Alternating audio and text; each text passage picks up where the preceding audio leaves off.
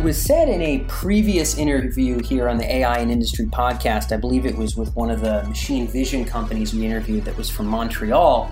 Uh, it was said that cameras of the future will be made and set up to be interpreted and made sense of and have their inputs sent to machines, not to be used by humans. And I think that that's increasingly the case. Cameras are better, cameras are smaller, cameras are getting better, and they are getting smaller.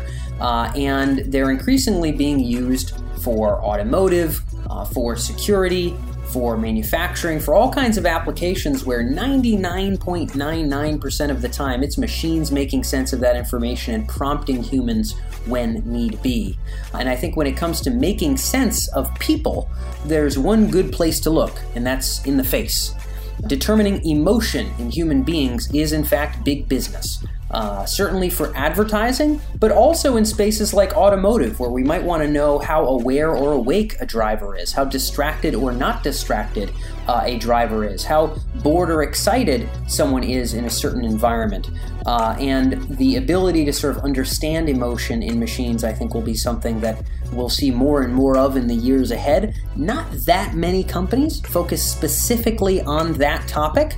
Probably one of the best known examples is the guest that we have this week on the AI and Industry podcast. Rana El Kaliouby uh, is PhD, and she's also CEO and founder of Affectiva. Uh, we've actually mentioned Affectiva a few times at techemergence.com, looking at facial detection applications across various industries. But in this interview, Rana goes into um, even outside of advertising, where is understanding human emotion with machine vision a valuable value add in some way to a business?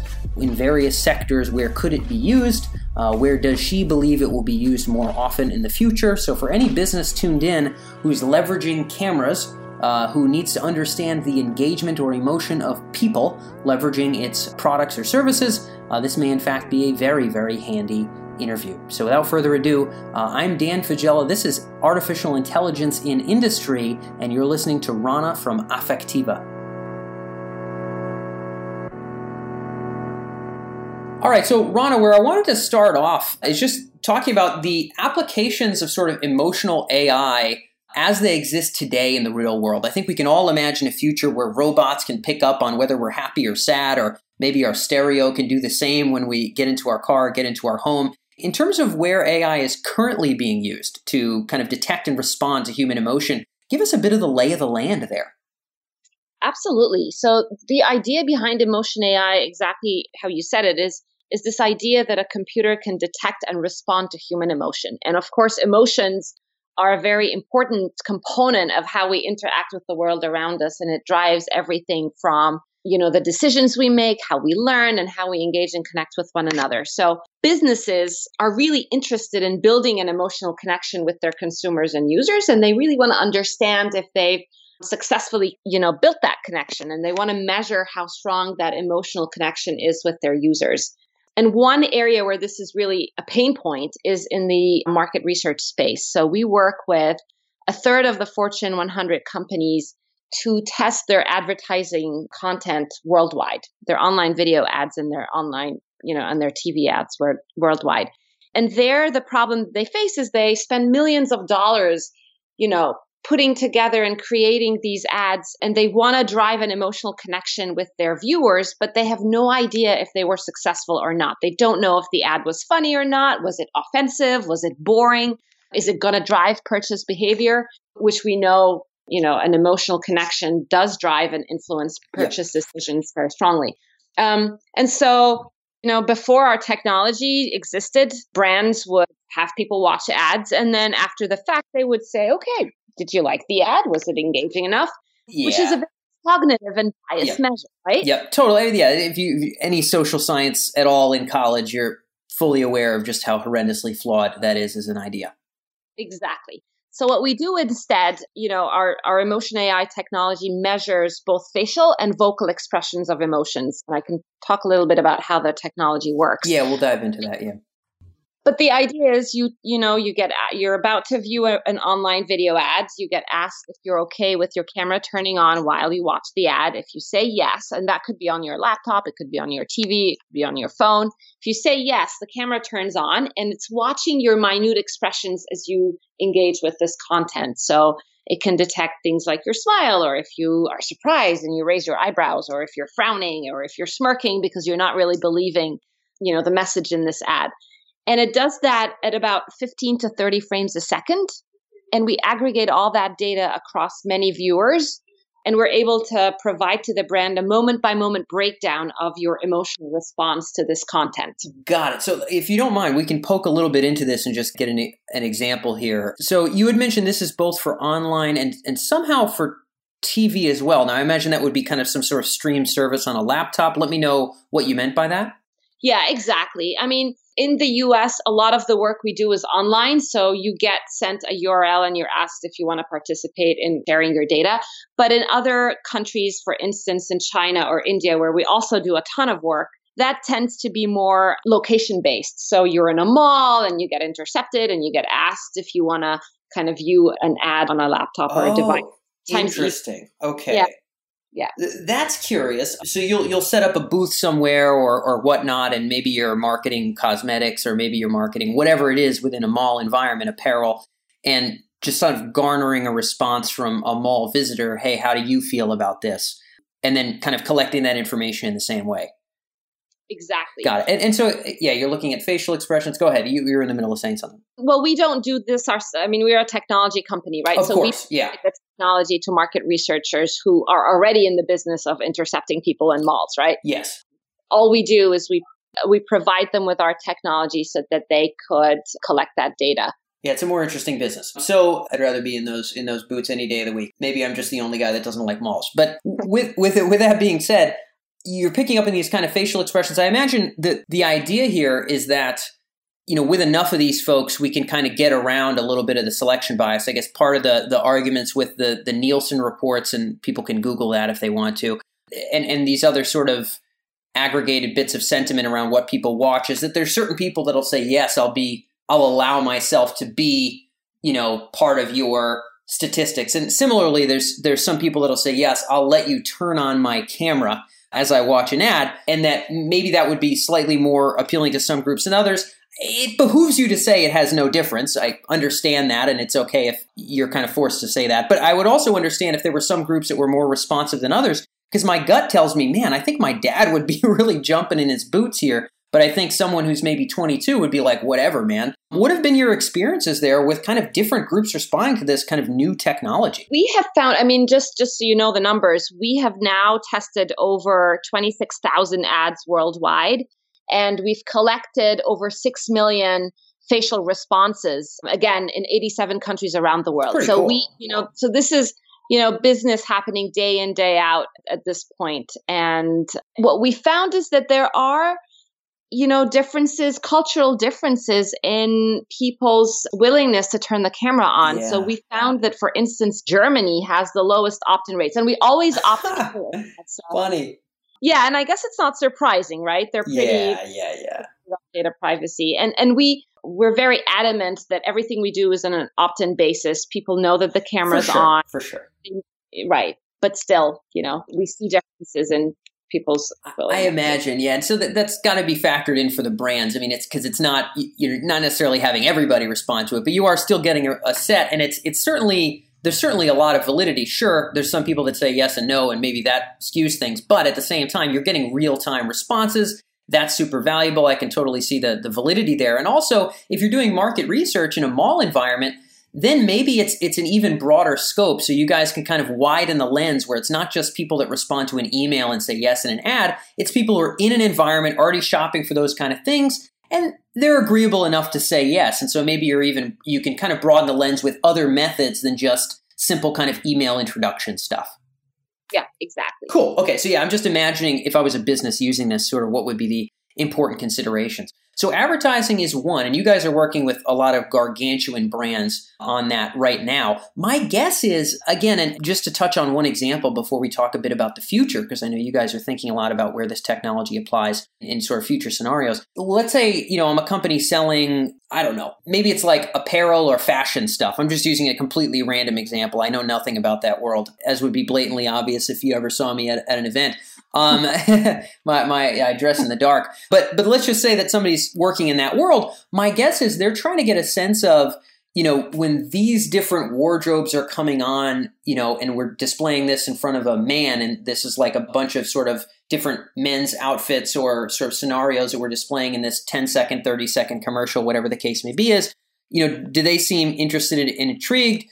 Do, do we get a lot of glossed over looks, like more so than we do with another version of the ad where people seem more attentive? Like, my guess is you guys translate faces into kind of scores for different sorts of expressions, whether it's like intensity of attention, whether it's like, you know, all the traditional human emotions that are common with other primates, like disgust and joy and fear and you know what is i guess the output for brands when they throw enough of these in, in front of you know willing participants yeah, that's a great question. So you're absolutely right. We use machine learning and specifically deep learning networks that are able to identify about 20 different facial expressions. So things like a smile or a smirk or an eyebrow raise or a frown or a squint, right?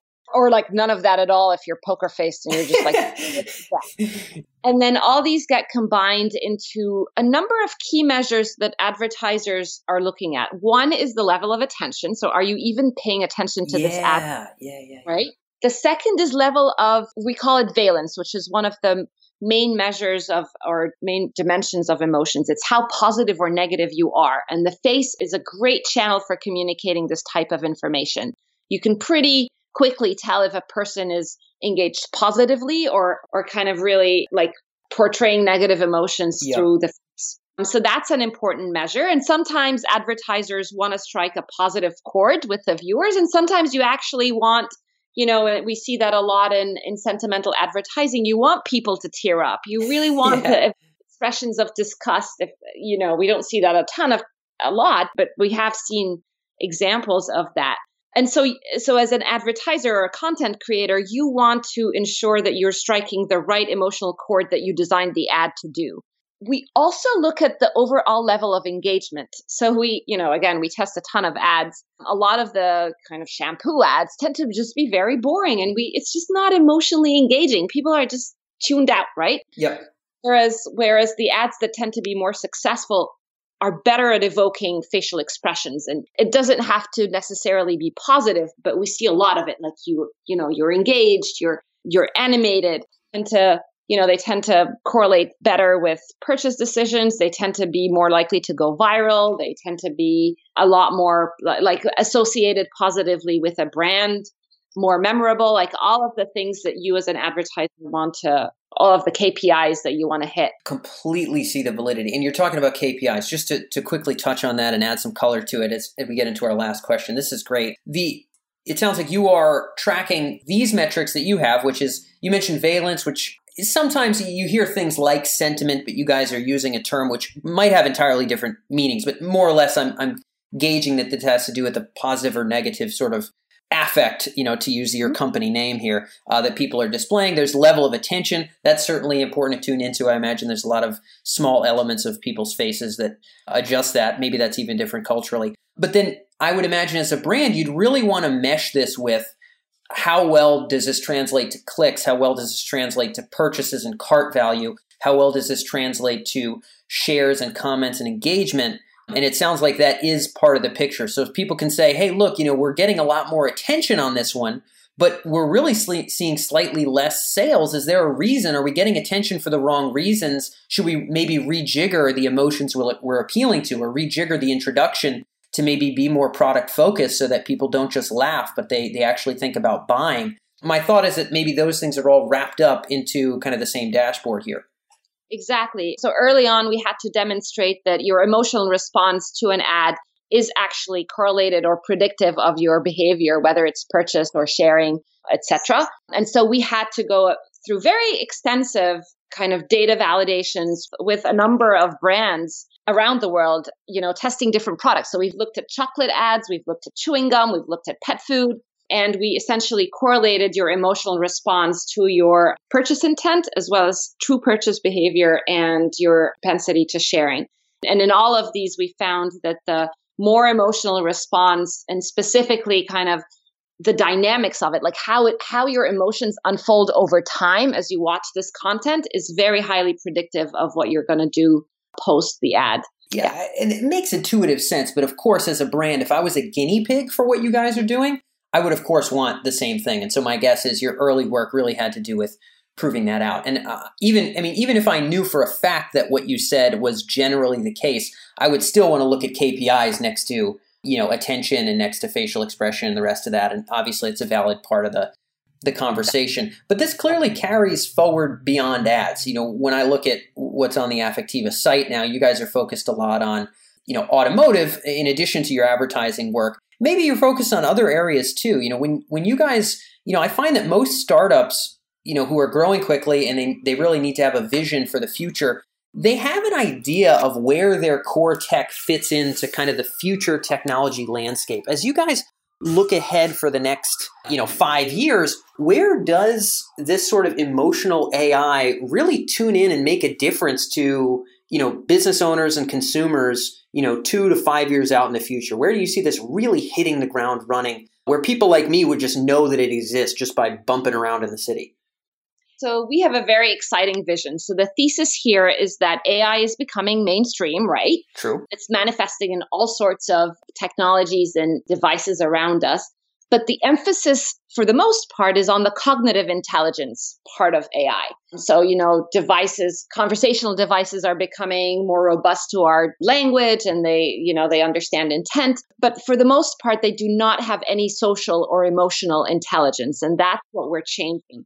And that manifests in really, you know, everything from your device understanding how you're feeling, your phone, for instance, to automotive. And that's an area where we're spending, I would say, the vast majority of our time kind of penetrating and exploring this market because it's undergoing major disruption.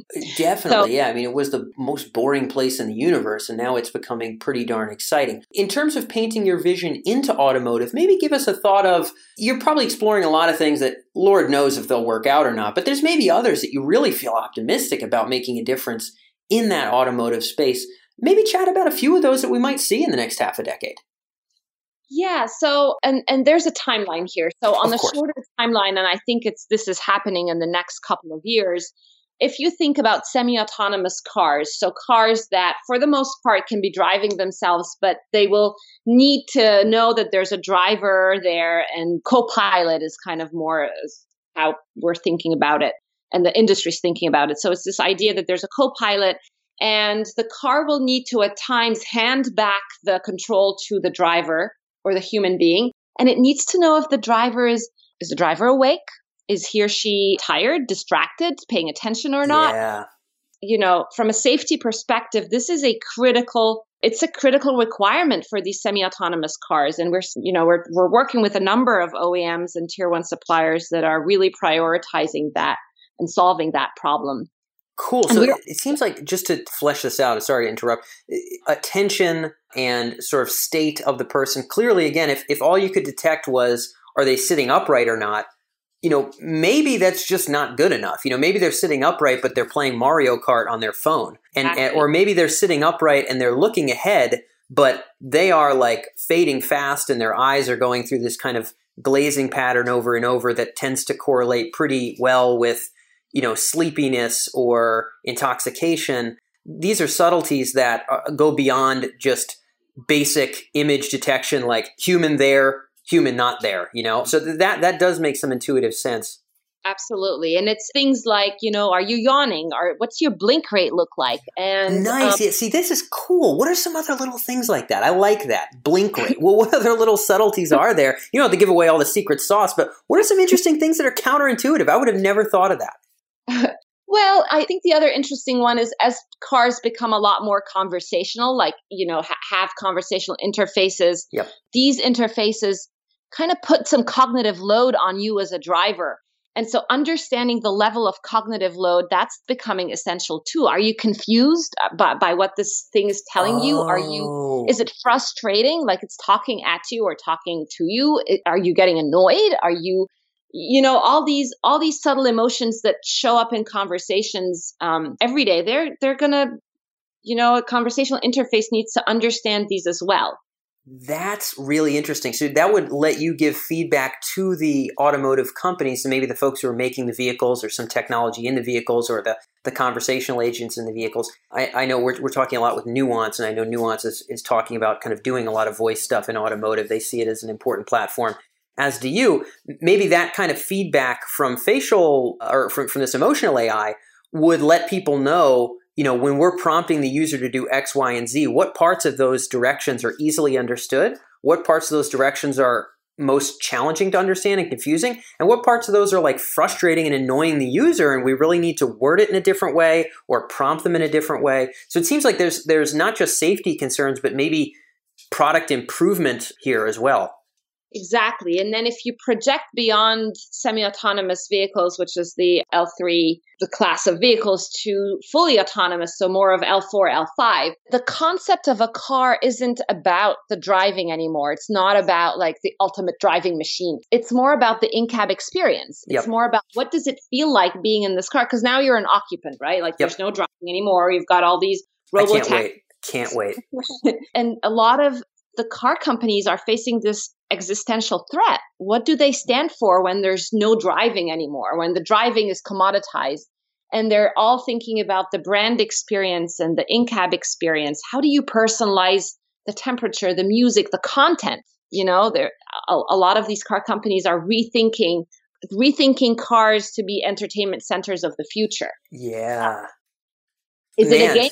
In that, right? Are you going to watch movies or play games, or maybe it's more of a social thing, or maybe it's your Zen place. You know, you want it to be very quiet and Zen or productive. Like, who knows? And and I think that's what the car companies are interested in, and to to really materialize this vision, you need to understand the states of the occupants in the car. How many people are in the car? How are, how are they feeling? Are they stressed? Are they panicked? Are they engaged? Are they do they feel comfortable? All of these emotional and social states are becoming very important. You know, I'm, I'm wary of where we are on time, but I, I too am interested by this broader vision because you, you can see how it would translate to other areas. You know, if you have an entertainment center within a home, or if you have a really well instrumented work environment or heavy machinery, you would also want similar kind of ongoing feedback about what is the user's experience in this environment like.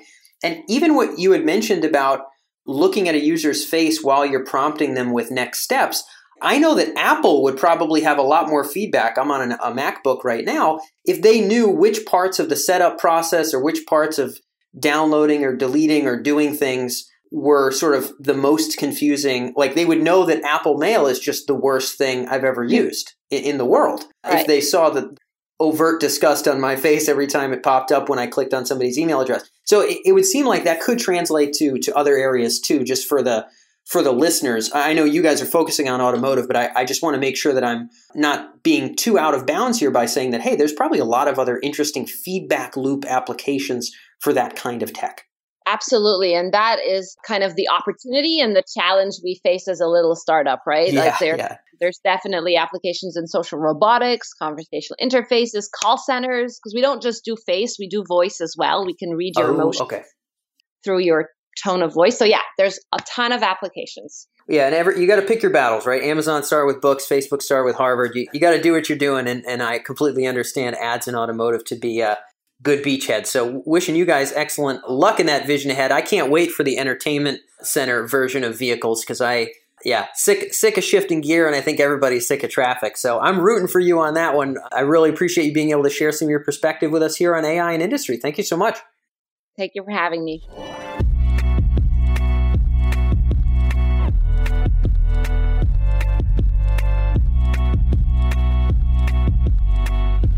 That's all for this episode on the AI and Industry podcast, where we explore the applications and implications of AI in your business or industry. And when it comes to those benefits of real insight in terms of artificial intelligence applications in business, this show is really just the tip of the iceberg. AI and Industry is produced by Tech Emergence, and over at techemergence.com, you can find actionable industry specific coverage, including case studies, unique market research with charts and graphs and regular coverage of the AI applications of both the hottest startups here in the Bay Area, as well as what Fortune 500 companies are doing with AI today. Everything from marketing and advertising, business intelligence, to specific industries like finance and healthcare, you can stay ahead of the curve and stay on the right side of disruption by visiting techemergence.com. And when you're there, make sure to sign up for our weekly newsletter on the left hand side of the page. Uh, most of our podcast listeners get uh, the episodes directly to their inbox every week. You'll be joining tens of thousands of other business leaders